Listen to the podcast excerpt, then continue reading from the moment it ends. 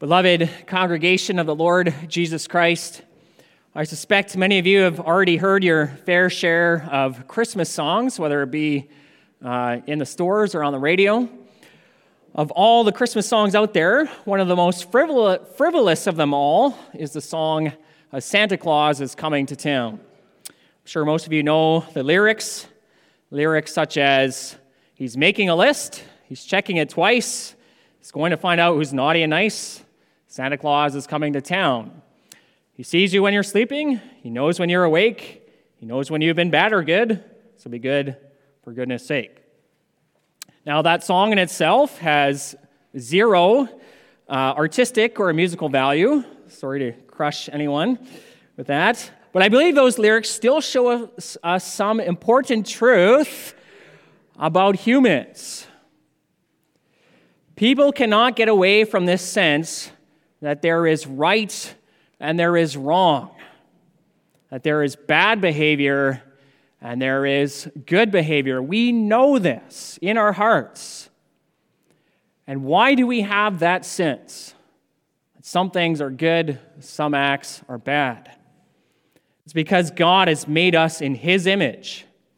He has created us with this the sense of His law written on our hearts so that we know good and evil. And that's why we know in our hearts that, yes, some things are sinful, some actions are righteous. And because we have this sense of right and wrong, we intuitively know also that the world is not the way that it should be. That not everything is okay in the world. Look around you and you see so much injustice. It's a reality. People do sinful things, they live a life of wickedness, and they seem to just get away with it with no consequences. But this is also why we can celebrate the coming of Christ into the world as we do during this time of Advent and as we approach Christmas. One reason Christ came, and one reason why he will come again is to set things right in the world. God promises that the injustice we presently see will not continue. Rather, he will come to judge the world and he will do it perfectly. So that brings us to the sermon theme, which is as follows On the great day of the Lord, everyone will see God's distinction between the righteous and the wicked. We're going to see explore three things related to that theme. First of all, we'll look at the present test of faith, then we'll look at the future uh, judgment, and then we'll finally look at the, the coming uh, prophet God will send. So, first of all, the present test of faith. Now, uh, right before the sermon, right before uh, we prayed, right after the reading of God's law, we sang from Psalm 1. We sang words such as, how blessed is the one who shuns the path of sin. And we also sang words such as, The wicked are like chaff that winds will blow away. And in light of those words, I want to ask you one probing question. That question is this Do you really believe those words from Psalm 1? That the man is blessed who shuns the path of sin. The wicked are like chaff that winds will blow away. And why do I ask that question? Well, we might assent to the truth of those words. We, we might, yeah, we, we know it's true, but do we really believe them? I ask that because it's sometimes it's difficult to see how those words are true. Look at the world, and the opposite might seem to be the case. It looks like the evil and the arrogant are sometimes blessed by God, they prosper. After all, they're often full of strength and power. And if you don't walk in their ways or sit in their company, you probably will be ostracized, attacked, or persecuted. That doesn't sound very blessed. Now, this presents a test of faith for God's people, including us. When we see those things with our eyes, it challenges us. Will we live by faith according to what God says in His Word, or will we live by sight, by what our eyes see in this world? Will we keep trusting God's Word and God's promises? Now, the people in the time of Malachi faced a similar test. Sadly, a large portion of Israel failed this test of faith. Listening, listen to the opening verses of our text. The Lord says, Your words have been hard against me. Israel responds, Well, how have we spoken against you? And the Lord says, Well, because you have said it is vain to serve God.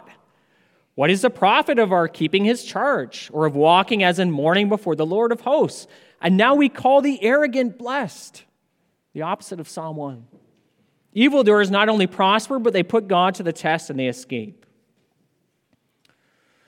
Now, if these words sound familiar to you, it's because Israel made similar complaints and accusations against God at the end of chapter 2. We looked at that a few weeks ago. And although God answered those charges already, Israel didn't seem to really believe the Lord. They have not changed their hearts and minds. They've held on to their cynical attitude.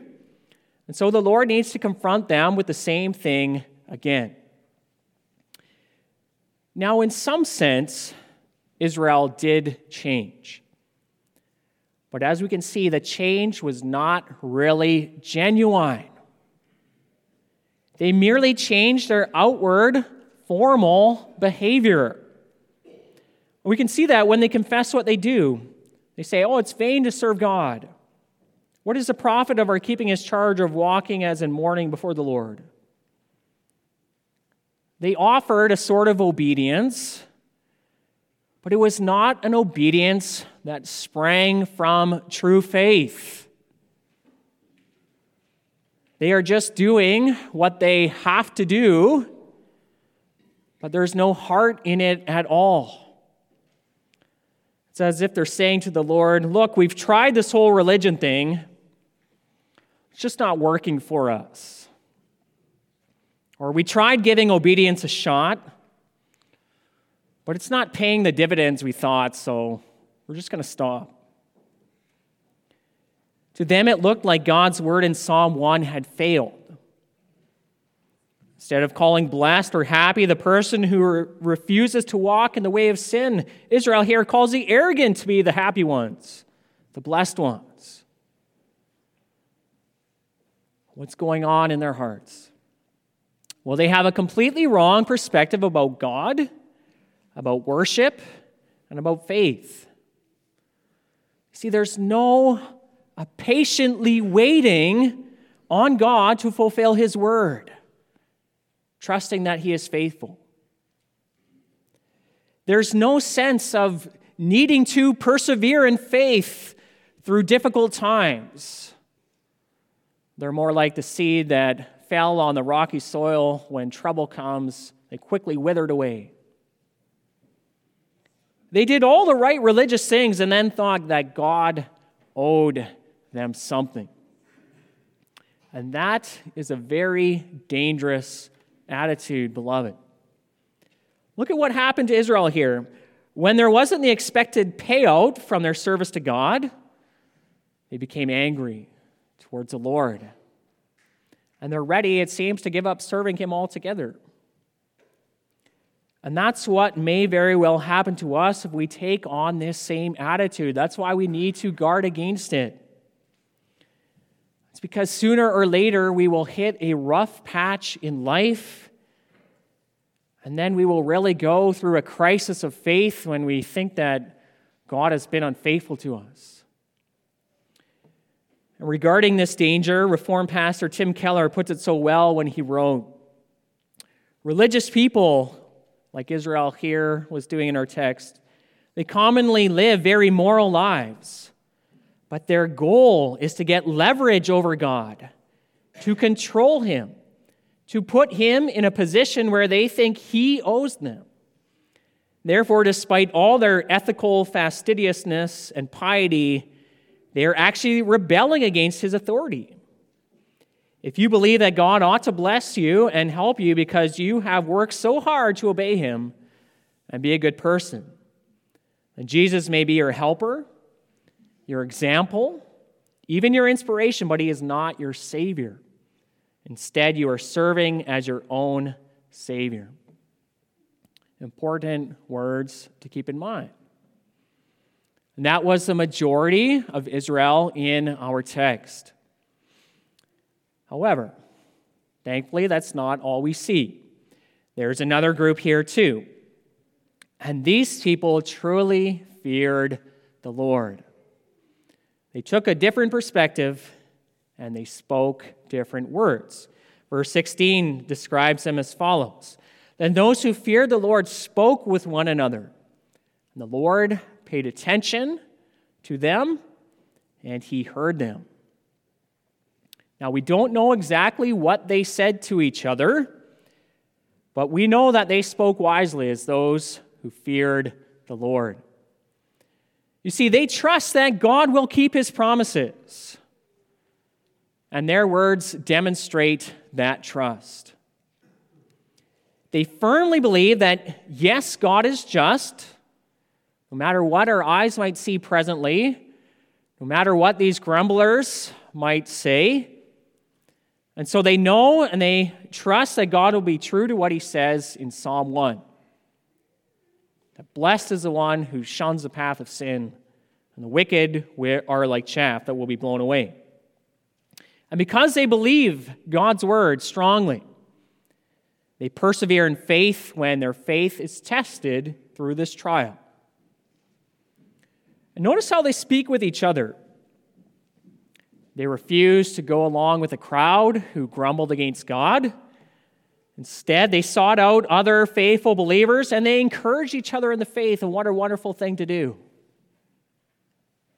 Right, this is what Hebrews 10 instructs us to do to encourage one another, and all the more as we see the day of the Lord approaching, to spur one another on to love and good deeds.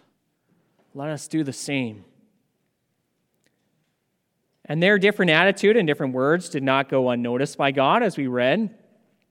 The Lord paid attention and heard them, and a book of remembrance was written before him of those who feared the Lord and esteemed his name. So we should take that to heart. God notices what his people say, he notices the words we use about him and about his word. It reveals what's in our hearts. And he remembers also the words and deeds of his people done in faith. Here he shows he writes them down, so to speak. He's not going to forget them. And he will reward his children who serve him. And still the same today. God notices what you say and what you do. So it's good to ask what attitude, attitude towards God and His Word do you have? Is it more like the first group in our text who are just doing what they need to do because that's what's required of them? Or is it more like the second group? Those who feared the Lord and trusted his word. That brings us to the second point. So, in our text, we see two groups of people those who feared the Lord and trusted him, and those who grumbled against God. We should ask at this point well, why could those who fear God take on a different attitude and speak differently? On what was their faith built? Well, surely it was built upon the Word of God, as our faith is always to be built on the Word of God. And that's because God had already shown himself through the rest of the scriptures to be a God who punishes the wicked and saves the righteous. These people had access to many of the Old Testament scriptures, and they were full of examples of God's righteous judgment, his distinction between the righteous and the wicked. One clear example was the, the time of the Great Flood. God brought judgment on the wicked by drowning them in the waters of the flood. At the same time, he saved the believer Noah and his family. But notice one thing about that event the Lord did not bring the flood right away. Even though he, nearly all the world had rejected God and embraced wickedness. And if they were living in that time period, the grumblers of our text may have said the same thing they do here in Malachi 3. Oh, God isn't punishing the wicked. Evildoers are prospering. It looks like the arrogant are blessed. But we know from the time of the great flood, this was not the case. Eventually, the flood came and God's judgment was crystal clear. But before that time, God patiently waited during the many years when the ark was being built. And that time of waiting served important functions. First of all, Noah, the man who feared God, he had to live by faith. He trusted God would do what he promised, what he said. And that required patient endurance on the part of Noah to see that day finally come. Eventually it did. Not only that, but the time of waiting allowed Noah to serve as a witness to the world that God would judge the earth. But perhaps most importantly, that period of waiting gave people an opportunity to repent and turn back to God. And that's so often why God suspends judgment. Even though the wicked seem to flourish, He gives them opportunity to turn back to Him in repentance. And notice what God did after the flood He suspended judgment again. He promised that as long as the earth remained, He would never destroy the whole world with the flood, no matter how sinful the world might get. And God did this for a similar purpose. He suspended judgment so that many would gain eternal salvation. The eternal salvation that comes through Jesus Christ our Lord. And what did God need to do in order to make that eternal salvation possible for us? Well, amazingly, he needed to reverse the distinction between the righteous and the wicked. What do I mean by that?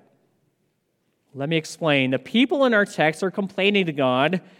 They say he isn't treating the righteous fairly, and the wicked are getting off uh, free.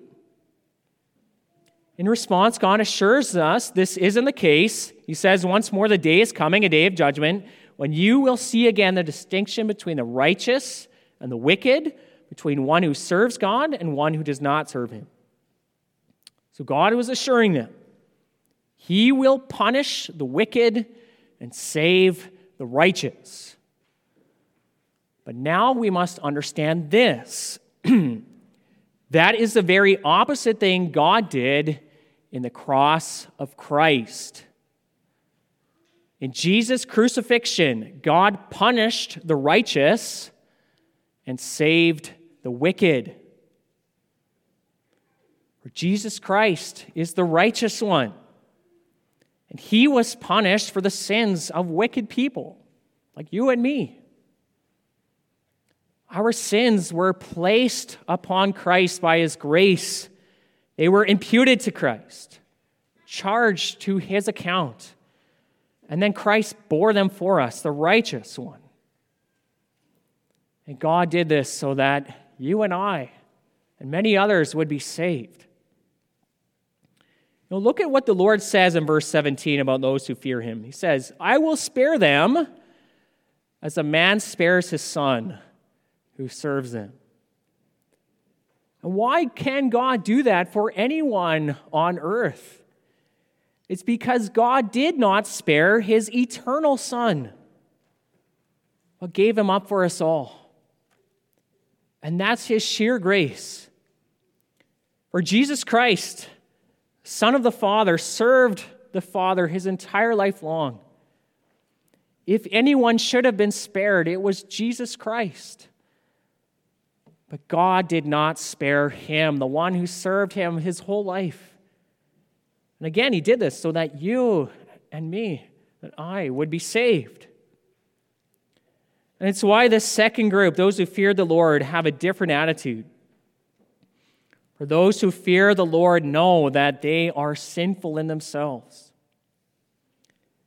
They know that by nature they are only sinful chaff that would be blown away, as Psalm 1 says. And that would be us. And they know they can only be counted righteous by faith in Jesus Christ through his saving work. And that's what God did in the cross of Christ. He punished the righteous and he saved the wicked. But it's precisely also that saving work of Jesus Christ that at the same time ensures God will bring perfect judgment on this world in the end. Listen to what the Holy Spirit says through Paul in Acts 17. God has fixed a day on which he will judge the world in righteousness by a man whom he has appointed. And of this he has given assurance to all by raising him from the dead. So Jesus Christ died, but he rose again. He's king of this world, and he will come to judge in perfect righteousness. And it's on the day of judgment that God will make perfectly clear the distinction between the righteous and the wicked, between those that serve God and those that don't. Now, regarding those who fear the Lord, God promises them they shall be mine, says the Lord of hosts, in the day when I make up my treasured possession. What wonderful expression that is. God will make us who believe in Christ his treasured possession of people he values so dearly and loves so much and holds close to himself. What wonderful a promise. And God will vindicate his children who fear him and serve him. He says in chapter 4, verse 2. But for you who fear my name, the Sun of Righteousness shall rise with healing in its wings. You shall go out leaping like calves from the stall, and you shall tread down the wicked, for they will be ashes under the soles of your feet on the day when I act, says the Lord of hosts. The Sun of God's righteousness, his righteous judgment, will disperse the gloomy clouds of injustice in this world. And God will bring justice to his children who serve him, and it will be healing for them. But notice also the opposite side of this message. For those who reject him and continue in unbelief, well, God gives this clear word of judgment in chapter 4, verse 1. Behold, a day is coming, burning like an oven, when all the arrogant and all evildoers will be stubble. That day that is coming shall set them ablaze, says the Lord of hosts, so that it will leave them neither root nor branch. God will punish the wicked. We must take that to heart. This is the consistent message of the Bible. Our Lord Jesus makes this crystal clear also. In Matthew 25, he tells the parable of the sheep and the goats. He says to the sheep on his right hand who served him, Come, you who are blessed by my Father, inherit the kingdom prepared for you from the foundation of the world. But to the goats on his left hand who did not serve him, he says, Depart from me, you cursed, into the eternal fire prepared for the devil and his angels. And the Lord Jesus concludes the parable by saying, These will go away into eternal punishment but the righteous to eternal life. Beloved, take that to heart. God is going to make this eternal distinction. Why would you ever harden yourself in unbelief? Do not disbelieve the Word of God. Believe it. Turn to Christ in faith. Turn away from sin be saved. That brings us to our last point. Now, before the great day of the Lord comes, God calls us to live by faith. He calls us to walk in his ways. we can summarize what he calls us to do in second, uh, from the words from 2 Corinthians 5. There we read, We are always of good courage. We know that we, while we are at home in the body, we are away from the Lord, for we walk by faith and not by sight. Yes, we are of good courage, and we would rather be at home with the Lord. So, whether we are at home or away, we make it our aim to please Him. For we must all appear before the judgment seat of Christ, so that each one may receive what is due for what he has done in the body, whether good or evil. We walk by faith and not by sight, and we make it our aim to please the Lord. And the end of our text guides us in this also. Chapter 4, verse 4 gives us this instruction Remember the law of my servant Moses, the statutes and rules that I commanded him at Horeb for all Israel. So, if we are going to make it our aim to please the Lord Jesus, then that means aiming to live according to God's commandments. It means remembering the law of God. Think of how this matches again with Psalm 1. Blessed is he who shuns the path of sin, but his delight is in God's holy law. All day and night he ponders it with awe. He remembers the law of God. And to be sure, our righteousness is first of all in Jesus Christ and in him alone. Whereas those who are counted righteous in Christ, we aim to grow in personal righteousness every day. So God says, Remember my law, delight in it, follow it. This is how you make it your aim to please the Lord. We also walk by faith by trusting God's promise for the future. Look at what he promises people here in this text regarding the day of the Lord. He says, Behold, I will send you Elijah the prophet before the great and awesome day of the Lord comes. So God would make it clear that the day of the Lord was at hand. Elijah the prophet would come before that day, so they must be alert and look for him. And though they had to wait nearly 400 years after this prophecy from Malachi, God fulfilled his promise. He fulfilled it in the person of John the Baptist. He was the Elijah to come. And though, yes, he was not literally the Old Testament prophet Elijah, he came in the same way Elijah did. They both, Elijah and John, wore, wore the same clothes. They were dressed in camel's hair with a leather, leather belt around their waist. They gave the same message, called Israel to turn back to the Lord and serve him.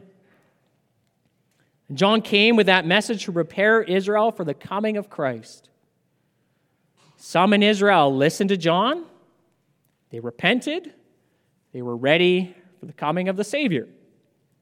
But many others did not. They hardened their hearts and they were not ready. Eventually, God did strike the land with a decree of utter destruction. This came to fulfillment in the destruction of Jerusalem in 70 AD. But what we must understand is that the same sort of thing will happen again. We too live in a time of Advent. We are waiting for Christ to come, and he will come. And like it was for Israel, God sends messengers to prepare us for when Christ will return. That message has come to you also this morning. So let us get ready now. Let us heed this message now. The day Christ returns will be the great day of the Lord. And on that day, we will forever see God's distinction between the righteous and the wicked. Amen. Let us respond to the preaching of God's word by singing uh, from the Song of Zechariah. Uh, hymn 18, we will sing stanzas 1, 2, and 3.